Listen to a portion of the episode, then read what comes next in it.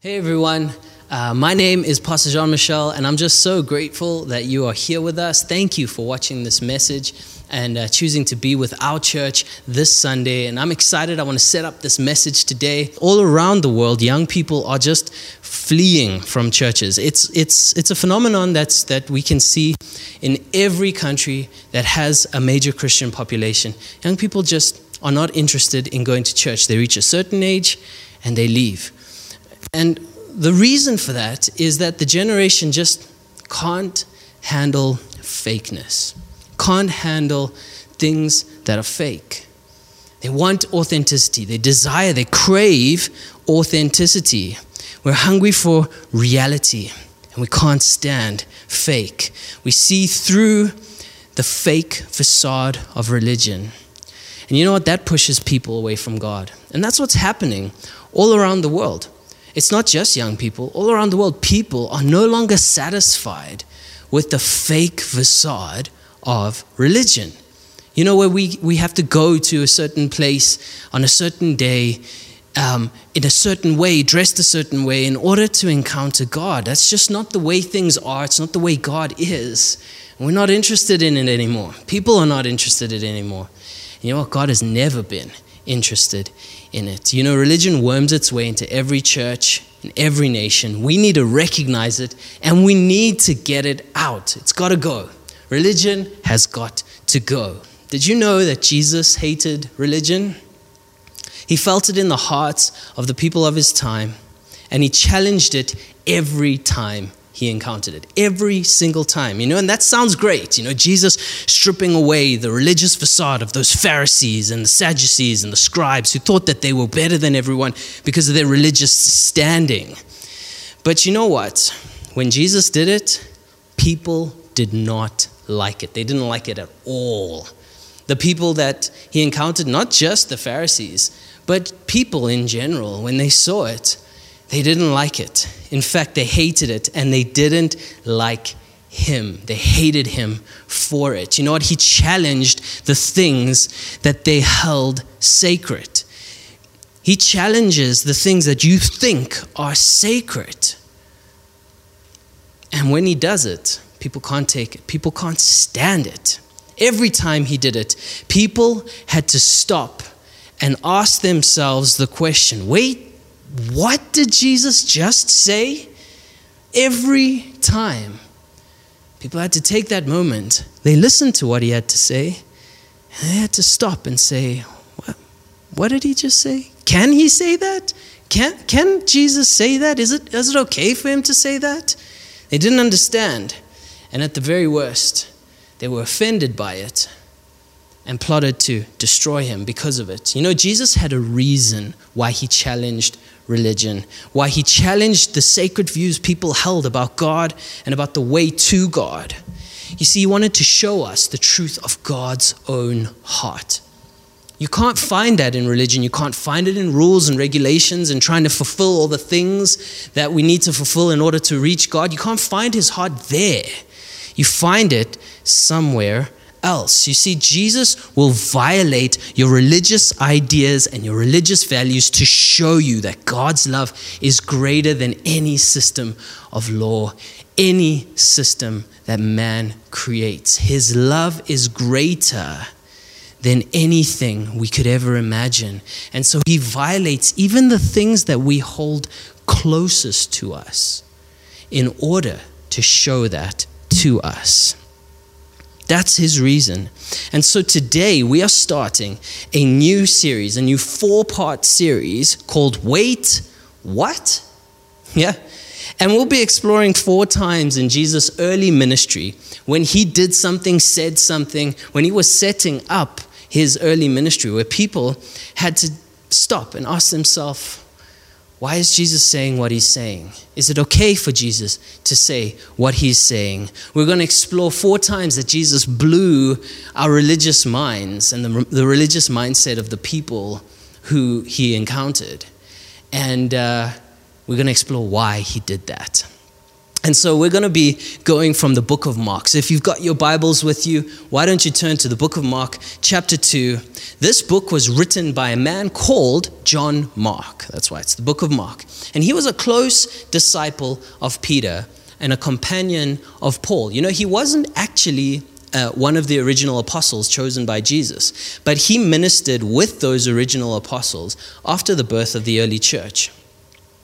And you know what? This book is actually the first time the church put together, wrote down the story of the life of Jesus. It's the oldest book of the New Testament. It was written roughly 30 to 40 years after Jesus' resurrection. And so the church had been going for a couple of decades, and they decided, you know what, we actually need to write down what we believe. There's a, this message is spreading, you know, God's anointing it, He's empowering it, it's going all over the place. But we need a bit of consensus now. And so they decided, you know what, let's write down the story of who Jesus was, what he did, and why we follow him. And so if you want to know what the people um, really believed, as early as possible, as close to Jesus as possible, Read the book of Mark. You know, interestingly enough, the book of Matthew, even though the book of Matthew is the first book of the New Testament, it's not the oldest one. The oldest one is Mark. And the book of Matthew and Luke both draw from the book of Mark. In fact, sometimes they even quote it. And so that's why I just love understanding these things. I love to, to dig into it. And so if we want to know what the first things really that people thought about Jesus were, we look at this book, the book of Mark. And so we're going as early as we can to try and see what Jesus was really like and how he set up his ministry. We're exploring these four pieces, these four situations in Jesus' early ministry, when people didn't really know who he was, when he was setting up his ministry to understand what Jesus was really about. So let's turn to Mark chapter 2.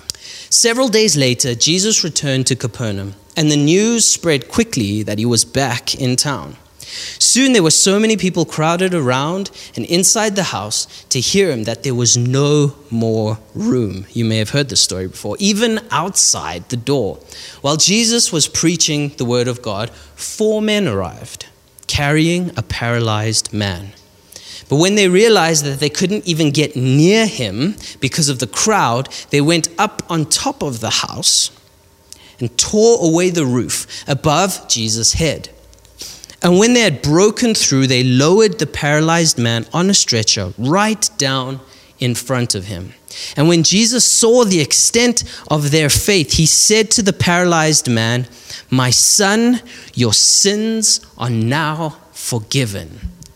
Let's take a break there for a second. It's kind of a weird thing for Jesus to say. It doesn't make any sense. Uh, this man, you can imagine the situation. Jesus is not yet fully famous. And so before the thousands are coming, he's got the tens, the twenties, the hundreds that are coming, and they come and they crowd the house. And in this moment where Jesus is crowded by people, this man is lowered. And instead of saying to him, I will heal you, he says, Your sins are now forgiven. Let's carry on reading. Verse 6 This offended some of the religious scholars who were present, and they reasoned among themselves, Who does he think he is to speak this way? His blasphemy, for sure. God himself only can forgive sins. Jesus supernaturally perceived their thoughts and said to them, Why are you so skeptical? Which is easier to say to the paralyzed man, Your sins are now forgiven, or stand up and walk? But to convince you that the Son of Man has been given authority to forgive sins, I say to this man, Stand up, pick up your stretcher, and walk home.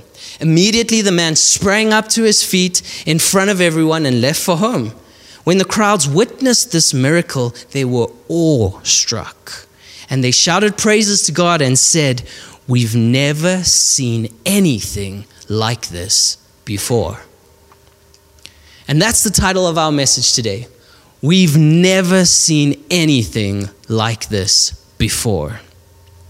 Have you ever experienced something so profound, so crazy, something that blew your mind? that you couldn't even put it into words? This is how these people felt at this point in time. I've never experienced anything like this before. And you see, Jesus was in his early ministry. He was getting famous, but he wasn't yet famous. And people were trying to figure out what they thought about this guy. He was doing things and he was impressing people and he was creating waves, but people were still trying to understand what they really thought about Jesus.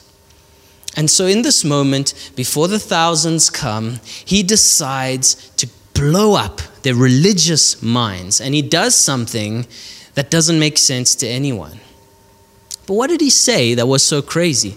If they're saying in this moment that he's offending them, that he's blaspheming, what about it was so crazy? Check this out. At the time there was a religious view held that if you had sickness in your body, if you were if you were detrimentally sick, it was because of sin in your life, perhaps in the generations before you, and it was a consequence of that sin that you were sick. We see that in the book of Job, where the advisors come to Job, and while he's struggling with all these crazy things that are happening to him, those guys tell him, You must have sin in your life for God to be judging you this way. We know from that story that it wasn't true. Job was a righteous man. He had no sin to speak of that would, would result in this kind of judgment. And so, this view is carried on throughout from that time all the way through the Jewish nation. And at this point in time in Jesus' life, they still think this way. So here's the idea if you want to be healed, you first have to rid yourself of that sin before you can be healed. And so check this out Religion says to you, and it says to me, if you have sin, you can't be healed. If you're not right, you can't receive what God has for you. But Jesus says, come on, despite your sin, I will heal. Despite your brokenness, I will bring breakthrough to you. Despite your failures, despite your issues, I will bring life to you. And so when religion says you're not good enough, when religion says you can't, you can't, Jesus says, I will come to you and I will heal you, I will touch you, I will change your life. You see, the moment that he said he can forgive sins, he offended everyone in the room. You see, people didn't understand that Jesus was God. They were still trying to figure this guy out. To him, he was just a human. You and I understand that in that moment, Jesus was fully human, but he was also fully God. And he had the right, the authority to forgive sins, to forgive you and me, and to forgive that man of his sins. But no one else knew that. And so as soon as he said that word, it, it exploded inside of especially the scribes, the religious leaders of the time. They, they just said to each other, This can't be. He cannot say this. It's not right for this man to say these things. He is just a man. So let me ask you the question why did Jesus say it that way? If he knew that they were going to react that way, why did he say it? I mean, isn't Jesus at this point in time trying to gain ground?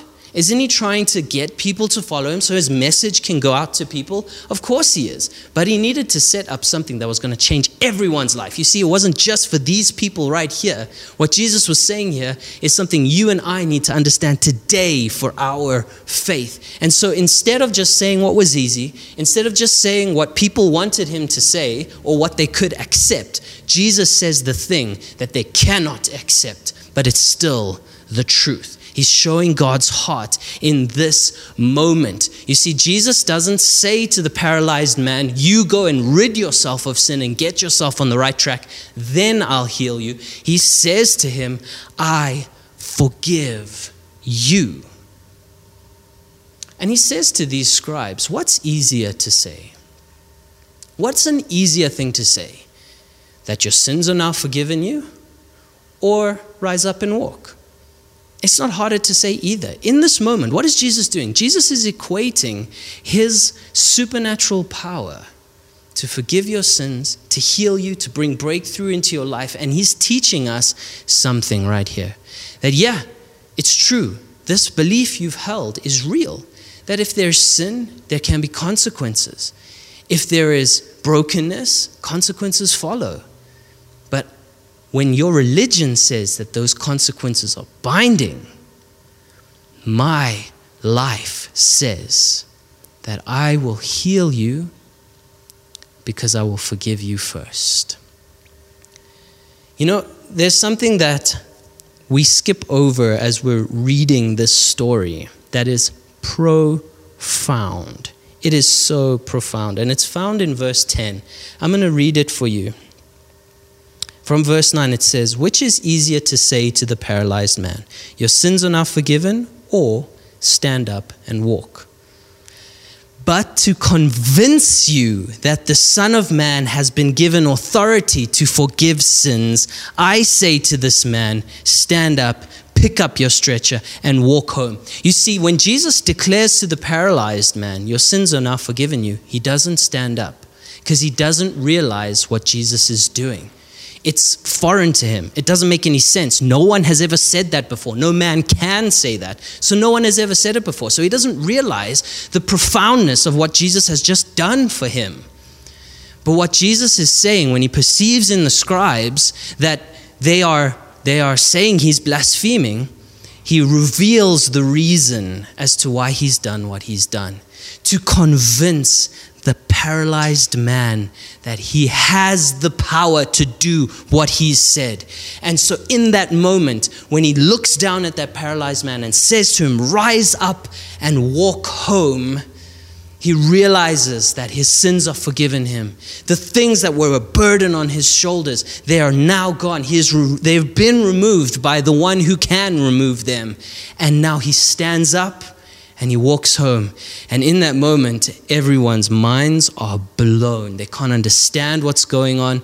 They have no, they have no religious terms for what has just happened. They remember the stories of miracles that God has done, but they have no idea how this could be happening in front of their eyes. And so Jesus is saying to this paralyzed man, and he's saying to you and me, I want to convince you. I want you to know. I want you to know inside your bones that I can forgive your sins, that I can restore you to life, that I can bring the power of darkness fully out of you and place inside you the kingdom of life, the kingdom of light. Jesus wants you to know that despite what religion says, despite that religion tells you that when you have done wrong, wrong is, is headed towards you, Jesus steps in the middle of that and he says, despite what's wrong, despite the brokenness, despite the failure, I will bring life to you. I will change your life and I will bring the best for my children because I have the power to do just that. You know that it wasn't enough for Jesus just to heal him. It wasn't enough for Jesus just to perform the miracle. He wanted everyone to know something. He wanted to convince us that our sin will never be big enough to stop him meeting you where you need it will never, it's not big enough. And there is no space in our religious minds to receive this. It was true then and it's true now. There's no space, there's no words to describe what's going on here because the reality is that's how the world works. When things are, when you have wrong in your life, wrong is coming towards you. Just like in the book of Job, when the advisors and the friends came to him to tell him all of his problems, he just said back to them, There is no sin, there's no answer to this. It doesn't make sense to me. And that's the reality of life. Sometimes sometimes things don't make sense. Sometimes things happen that we don't have a good reason as to why they're happening. There's no space in our religious mind to understand this concept that Jesus forgives us, that Jesus forgives you, that Jesus' life is yours despite who you are and despite what you're going through. And so we have to release the religion in order to understand the Jesus. To understand Him, we have to let go of our religious mindset and let Him speak truth to us. You see, God is not just trying to offend us, He's trying to show us His heart. That He cares more about people than He cares about religion. That when religion says you can't have, Jesus says, I've already given to you. When religion says you can't have finance, when you religion says you can't have healing, Jesus says, I've already given you healing. I've already given you finance. I've already given you what you need because I have the authority to do so, because I paid the price for it on the cross. See, Jesus knew all along that he was going to go to a cross, that he was going to bear the brunt of every person's sin in order to create a new covenant. And inside of that new covenant, you and I stand righteous before God. You and I stand rightly before God. And in that space where we do not hide ourselves, where, where we do not cower in religion to say, I am not good enough for God, we stand up and we say, Lord, you have made me good enough. And in that space, God comes in and He changes us. He changes our circumstances. You know, if you are struggling with sin in your life and you've been trying to get it out, you've been trying to get past this, you, you are sorrowful for your sin, you want to repent, you want to move on with your life and you want to get it out, but you just can't, it's staying with you. I'm telling you that it's not time for you to change yourself. It's time for you to stand up in the things that God has called you to. He's to stand in the way that He has anointed you to be the authority, the person, the son, and the child of God that you are, and receive His forgiveness. In that moment, He will begin to change you from the inside out. Your freedom is there. You see, if you are struggling today with sickness in your body that won't go away, you need to understand this concept that healing comes after forgiveness comes. If you feel like you can't be forgiven, you won't find your breakthrough. Church, are you listening to me for a second? Your breakthrough is waiting for you to realize that there is nothing that can stop God's breakthrough coming into your life. But first, you need to know, you need to be convinced that you are forgiven. And then your breakthrough will come. See, religion says that your breakthrough cannot come until you are forgiven. And if that's the way that you feel, if you feel like you need to get yourself right before your breakthrough can come, your breakthrough is never going to come. Why? Because you're never going to fully get yourself right before God. No man can. We are powerless to make ourselves perfectly and fully right before God. And so you need to know something. Jesus comes in and he just turns the whole place upside down by declaring in that moment that I will forgive you so that the fullness of my life can come into you. And so today, if you're asking the question, why do I not receive my breakthrough? You need to learn something new today.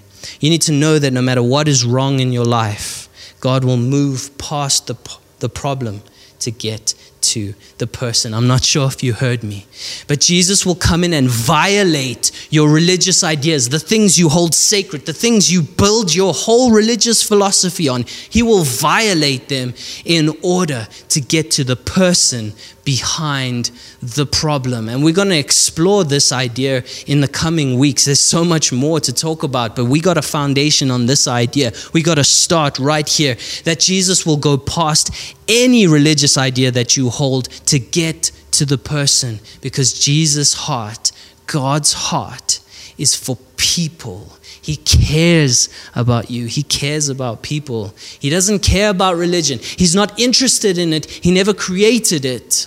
He never wanted us to live that way. He cares about people. See, religion sees a problem, Jesus sees a person. We in the church sometimes we just see problems in people. We need a whole lot more of that in our church, in the global church. Sometimes all we see is problems everywhere. We see sin everywhere. We see brokenness everywhere. And it's true, there's sin and there's brokenness everywhere. But it's not for us to see the problem, it's for us to see the person behind the problem. And when you see the person, you can go past the problem to bring the life that that person needs in that moment, which is the only thing that can get rid of the problem. And in your life today, it's the same. whatever you might be struggling with today, I want to pray with you. Whatever you're struggling with today, I want to stand with you. But I need you to know something. You need to dwell on this idea. You need to receive this idea into your spirit that you are not a problem, you are a person. And that no matter what the problem is, no matter what the sin is, no matter what the brokenness might be, Jesus wants to encounter you and come into you. He will forgive you, He will empower you, and He will bring the breakthrough that you need. Because Jesus is not about religion, He's about people. And so, whatever you're struggling with today, it might be sickness, it might be sin, or lack in any way, you need to understand that nothing can separate you from the love of Jesus. And even when religion says you are untouchable, even when you say, when you believe that you are untouchable, Jesus will violate that religious idea and get to you, to bring life to you. And so I want to pray with you today. If you are struggling with sickness and it won't go away, if you're struggling with, with sin in your life and it just won't bow its knee to God. It won't bow its knee in your life. If you're struggling with pride, if you're struggling with character flaws, if you're struggling with any area in your life today, I'm here to tell you that religion has held you bound. But today, Jesus will set you free because he has the authority to do it. It's not me that has the authority, it's Jesus that has the authority. He said it to that paralyzed man, and he's saying it to you today. And so let's pray together. Whatever you're struggling with, you need to know Jesus forgives you first, and then your breakthrough comes. Receive his forgiveness today. Let's pray. Lord Jesus, I pray for every person that's watching this, that's listening to this today, that has been so convinced over the years that they are not good enough for you, that their issues are as a result of their sin, and because they haven't gotten rid of their sin, that now they are stuck with these issues. Today, I pray, Father, you deal with the issues, the problems, the sickness, the lack, and you deal with the sin in Jesus' name. You are bringing us freedom. You're bringing us life, Father God. No longer will we be bound to sickness. No longer will we be bound to depression, to sin, to brokenness in any way, Father God. We are not bound to it because you forgive us first, and then the breakthrough comes in Jesus' name. And if you are watching this today and you've never given your heart to God, you've never even received um, that understanding, that forgiveness. You've never come into relationship with Jesus. And today you say that you want to become a Jesus follower. Then today I want to give you an opportunity to do just that. And guess what? It's a simple prayer that you need to pray. It's something that you're going to say to God. And in that moment, He's going to come into your life and He's going to turn things upside down and He's going to move you to life. And so, if that's you today and you want to give your heart to God, you want to have that gift that Jesus bought on that cross, you want to have freedom from sin, you want to move into the things of God, then pray this prayer with me. You're going to become a Jesus follower today, and we're going to walk a journey today. Pray this after me Lord Jesus, thank you for going to a cross, for dying for my sin and for rising again from the dead to overcome the grave and the power of sin.